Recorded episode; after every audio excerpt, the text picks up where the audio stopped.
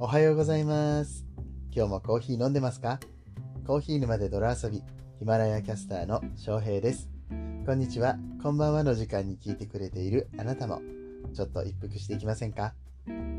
この放送は、歴史とか世界遺産とかを語るラジオ、友沢さんの提供でお送りしております。本日は1月の4日月曜日でございます。皆様いかがお過ごしでしょうか？今日から出勤の方多いですかね。三が日が明けて仕事に戻られるという方いらっしゃるかと思います。うちの会社もですね、今日から始まっておりまして、ただ僕は相変わらず育休でお休みでございます。一応週に1回、2回出勤してるんで、明日が仕事始めになりますけれども、えー今日まではお休みとなってますね。うんえー昨日からスポンサーのともさん、えー歴史とか世界遺産とか、えーっていうね、ラジオ、ヒマラヤとあとスタンド FM でやられております。えーそれでですね、早速、うちのスポンサーになってくださったっていうことに関して、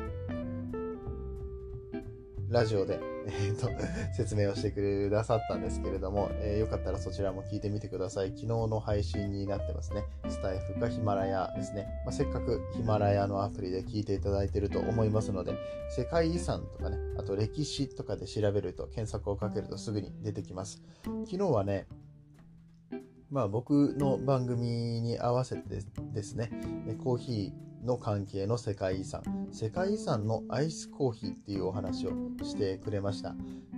まあこれかなりえ面白そうなタイトルですよね。うん、あの気になると思いますので、ぜひ聞いていただければと。えさらにあの僕もですね、えっと、このともさんの配信の中でいろいろ触れられていたこと、詳しくコーヒーの関係に関してはね、ともさん詳しくは説明しておられなかったので、僕がそちらを説明していこうかなと思ったんですけれども、うちの番組ですね、毎週木曜日、スローバックサーズデーっていうことで、えーコーヒーの歴史とかをお話しするコーナーを毎週の木曜日にさせていただいておりますので、今週の木曜日にそれを話させていただこうかなと思いました。えーということでで、ちょっとね、その世界遺産のアイスコーヒーに関しては、えーもう少し後で、え数日後に配信させていただきます。でよくよく考えてみたら、これ、えっ、と、ともさんの番組と僕の番組、まあ、僕が木曜日に歴史のコーナーを持っているということでね、相性いいんじゃないかなってえ思いました。実は以前にも世界遺産のコーヒー農園の話をね、させていただいておりまして、お互いの番組で、まあお互いの番組でっていうか、ともさんの番組で、その世界遺産のコーヒー農園の話をされたから、僕がネタをパクったんですけど、あの歴史じゃないや、えーと、世界遺産のコーヒー農園の話以前にもしてますんで、えーそちらもね、合わせて聞いていただけたら嬉しいなと思います。えーということで、歴史のお話、毎週木曜日お楽しみに、えしてください。今日はまた別の話をしていきたいと思いますけれども、ネットにあった面白いニュースが、えニュースっていうかまとめというか、記事をね、見つけましたので、そちらをお話ししていきたいと思います。タイトルは、元スタバ店員が答える5つの疑問でございます。この番組は、コーヒーは楽しい、そして時には人生の役に立つというテーマのもとお送りする毎日10分から15分くらいのトークラジオとなっております。皆さんの今日のコーヒーがいつもよりちょっと美味しく感じてもらえたら嬉しいです。はい、というわけで今日は元スターバックスの店員さんが書かれた記事がありましたのでそちらを読んでいきたいと思います。と結構スターバックスさんに関して疑問に思っておられることそういう疑問を持っておられる方、えー結構いらっしゃるんじゃないかなと思って5つほど取り上げていましたので順に読んでいきますねまず疑問1店員が雑談をしてくるのはなぜなのか要はこう語りかけてくるのはなんでなんていう。語りかけないでくれっていう人もいらっしゃるかもしれないし、うんなんか別にいいんだけど、なんでそんな頑張って語りかけてくるのっていうふうに思う方もいらっしゃるっていうことですよね。よくあの、タンブラーとか持ってくと、それいつ買ったんですか？どこで買ったんですか？とか、あ、私もそれ持ってますとかさ、あの、そういう話をされるそうですね。僕はあんまりされたことないかなと思うんですけれども、うん、いらっしゃいますかね、そういう方ね。うん、でこれなんでそういうことをするかというと、特に雑談という認識はないそうです。ただこの接客用語っていうものの中で、えっと、こんにちはみたいな挨拶はしてもいいんだけれども、いらっしゃいませっって言っちゃダメらしいです、スターバックスさん。よく考えてみたら確かにこんにちはって言われるよなって今思ったんですけど、うん、要は機械的な接客をしてはいけないっていうこと。で、えっと、お客さんに居心地のいい場所を提供するために、あこの人と会話をすることで楽しんでもらおうっていうふうに思ったら会話をするっていうね、その能動的な形でそういう雑談をしてきてくれたりするみたいです。僕はあの雑談されるの好きなんですけどね、雑談あんまり絡まれたことないですね。もっと絡んでほしいな、スタバの店員さん。皆さんね、もし、あの、ちょっとだから、喋りたそうな感じでいたら、向こうも喋りかけてくれるんじゃないかな。逆にこう、喋りかけるなオーラを出している人に関しては、あとはなんかイヤホンつけてたりとかね、そういう方には、あえて話しかけたりしないそうなので、うん、あのそこら辺使い分けていったら、えー、それぞれのね、楽しみ方ができるんじゃないかなって思いました。えー、続いては2つ目の疑問です。店員はなぜリア充意識高そうなの？このこのチョイス面白くないですか？あのだからこの記事選んだんですけどね、今日話すのに。店員はなぜリア充意識高そうなのか。まずは見た目かなって思うんですけれども、スターバックスさんはエプロン以外指定の服装がございません。ただ、白か黒のシャツもしくはポロシャツ、ベージュか黒のスカート、ズボンっていうのがドレスコード、この服装がいいですよっていうふうに言ってて、まあ大体みんなそれを着てらっしゃるので、同じような服装にはなっているものの、実はあれ全部と指定された制服じゃないんですよね。だからシャツが微妙に違ったり、黒い服と白い服の人がいたりとかね、ズボンも長いの履いてるのもいれば、えー、七分だけぽい感じのやつ履いてる方とかね、クロップドパンツっていうんですかね、え、そんな方もいらっしゃる。で、あの、ちょっとおしゃれ感出ますよね。うん、それぞれに似合った服を着るので、えーと、指定された制服ってやっぱり体に合ってなかったりとかするんで、ちょっとダサかったりするんですよね。ぴったりしてないから。え、そこがちゃんと自分に合った洋服を着ているので、おしゃれに見えるっていうのもあるかもしれません。あとは、えっと、おしゃれをしてもいいという理由から、基本的に小ぶりなピアスやネックレス、えー、などのアクセサリーは一部 OK。えー、ということになっているみたいで、それぞれが個性を出しているので、えーと、そういったところがリア充感出てるんじゃないかっていう考察がここには書かれていますね。あとは、結構店舗で特別なイベントを企画したりすることもあって、えバリスタのみんなでコーヒーセミナーだったりとか、ピアノコンサートしたりすると。でそれぞれま団結力が高まってきたりとか、お互いにモチベーションを高め合ったりするので、これもまたリア充感に一役買っているんじゃなかろうかと、えそんな考察がされていました。ちなみにスタバの店員さんってめちゃめちゃ勉強してますからね。うん、あの人たち、あのそこら辺のコーヒー屋さんよりよっぽど知識があるんじゃないかってぐらい詳しいこと知ってます。特にあのブラックエプロンっていうこう黒いエプロンをしてる人がいるんですけど、これすごく厳しいコーヒーに関する超難関テストを合格した人だけがつけられるエプロンなんですが、その黒いエプロンしてる人たちって、まあ、相当な勉強もしてますし、接客もね、もちろんその勉強の中には含まれているでしょうからかなりプロフェッショナルな接客をしてくださるこのブラックエプロンの方なんかはね、えー、意識高い系というか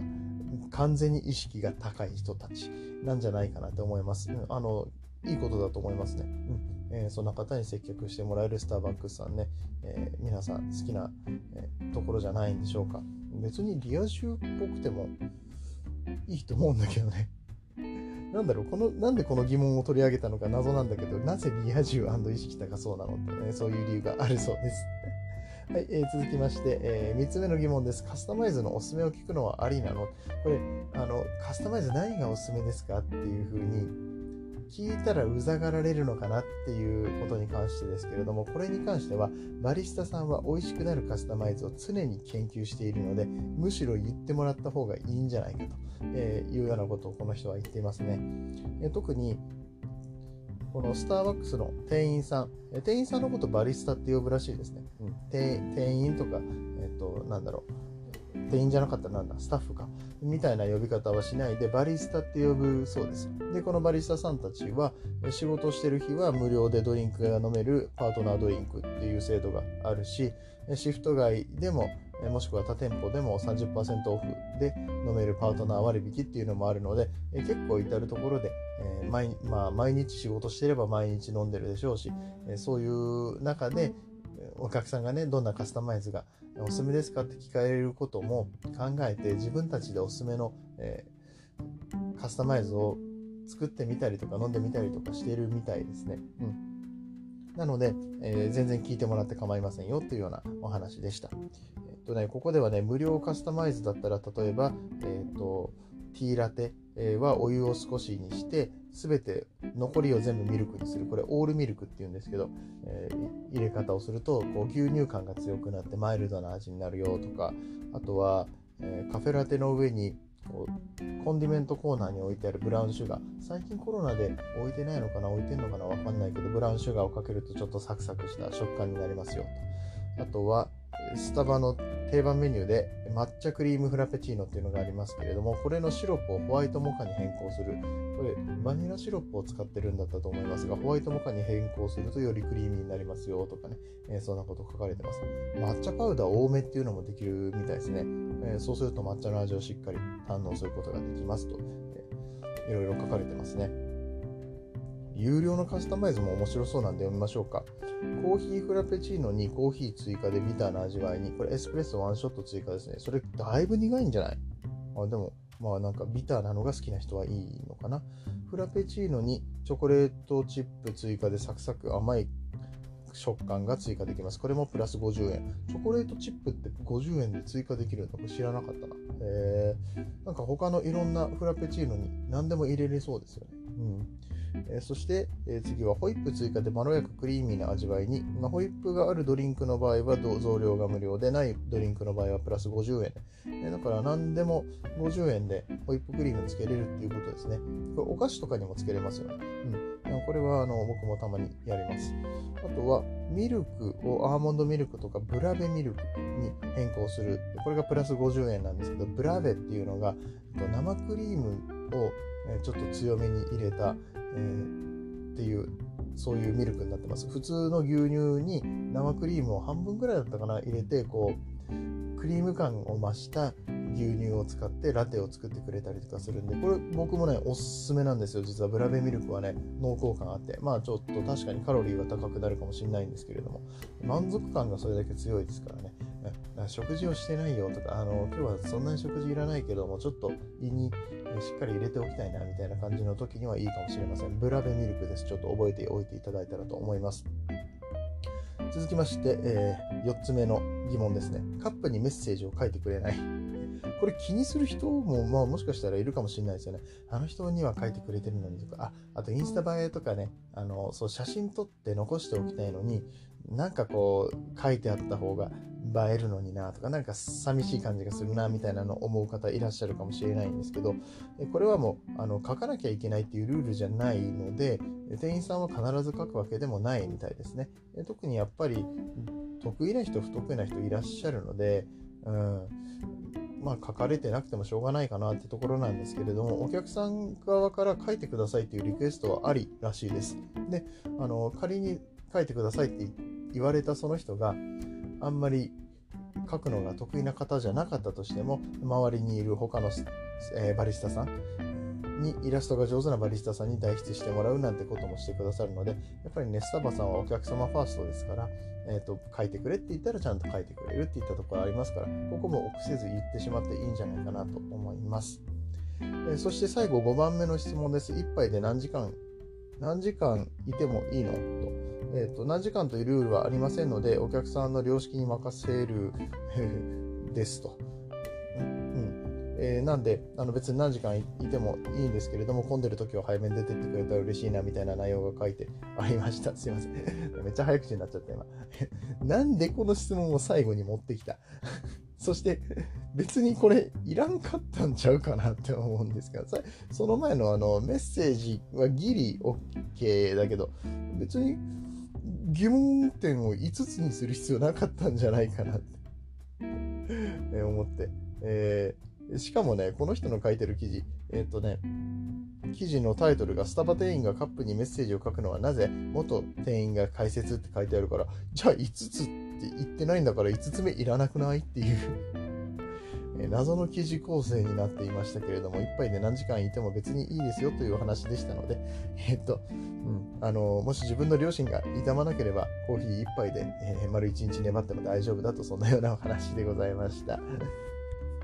はい、すいません。ちょっと今日は長くなっちゃいましたけれども、スターバックス店員が教える、えー、スタバの疑問5つに答える回と、えー、なっておりました。今日の話が面白いなと思った方、シェア、フォロー、いいね、えー、そしてコメントいただけると嬉しいです。それではここからはコメント返しのコーナーです。コーヒー沼で泥遊びではいただいたコメントに声でお返事をしております。ヒマラヤでは聞いていただいている番組にコメントをしていただくことができます。パソコンや他のアプリからはコメントができませんので、ぜひぜひヒマラヤアプリをスマホにダウンロードしてコメントをいただけると嬉しく思います。いや、なんかぬるぬるっとした感じで喋っちゃったな。なんかろれつが、口周りがうまく回ってない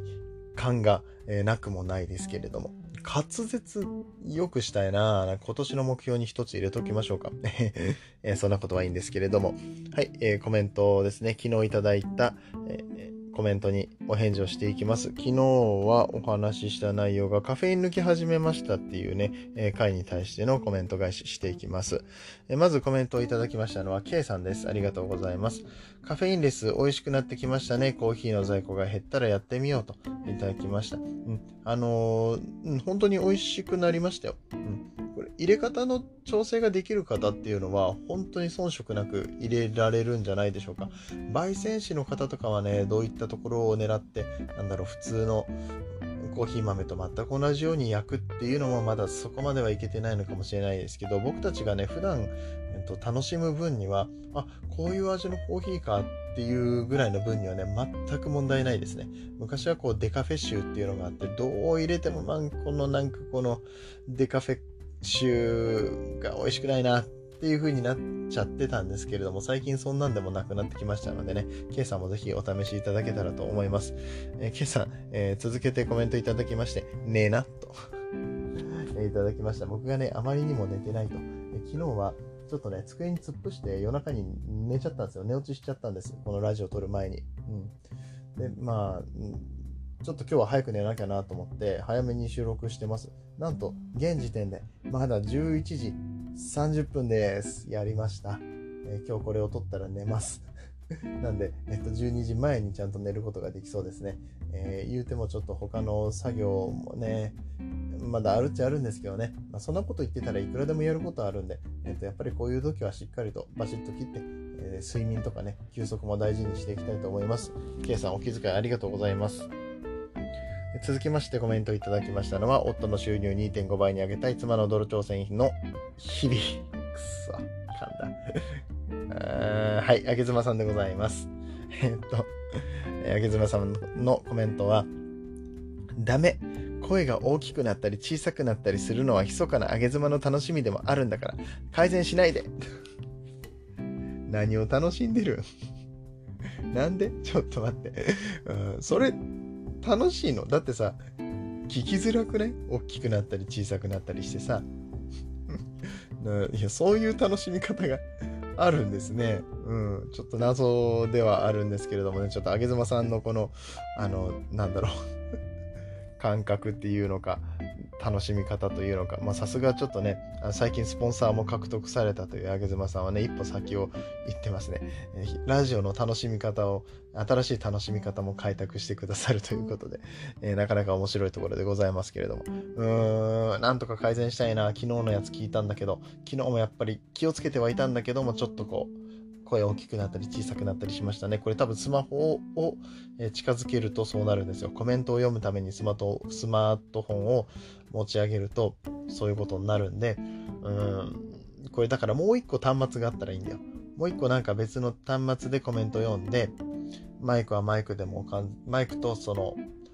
録音用の本機はそのままどっかに置いておくみたいなことをすれば問題ないでしょうし、あとは何かの設定でできるのかな、もう全く、えー、わからんす。えっ、ー、と、調べなきゃいけないんだけど、なかなか調べられなくて、もしご存知の方いらっしゃったら教えてくれたら嬉しいです。えー、ということで、あげずまさんコメントありがとうございました。えー、そして最後にコメントをいただきましたのは、えー、うちのスポンサーです。えー、歴史とか世界とか、えー、っと、歴史とか世界遺産とかを語るラジオ、友沢さんですね。ありがとうございます。翔平さん、この度はスポンサー枠を提供してくださいましてありがとうございます。恐れ多すぎますが、ラジオのご紹介までいただきありがとうございました。ただただ頑張りますと。えー、というわけでですね、えースポンサーなんですよ。僕の番組にもついにスポンサーがついたと。ま僕が勝手につけた感も なきにしもあらずなんですが、えこのともさんのラジオね、皆さんぜひぜひ聞いてみてください。うん、あの、僕程度の番組でどれぐらいお力になれるか分かりませんけれどもね、全力でサポートしていきたいと思いますので、いや、まずはね、せっかくなんでやっぱりランキング狙いましょうよ。新着ランキングっていうのが、え、ー、と、ヒマラヤを始めて最初の2ヶ月間っていうのはね、狙うことができるんですね。でここで、え、ー、と、フォロワーさん増えたりだとか、とこの、再生数が多かったりとかすると、うんまあ、ランキングに入っていくことができます。100位までランキングあるんで、結構簡単に入れると思うんですよね。2ヶ月間のうちに100チャンネルも新しいのできないような気もしないでもないんですが、いやそんなことないか。できてはいるのかな。まあわかんないんだけど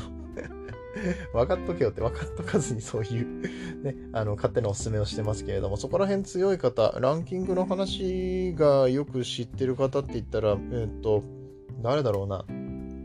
白熊さんとかもよくご存知だと思いますね。あとは、あの、大城金さんはめっちゃ詳しいです、その辺。あげずまさんも結構、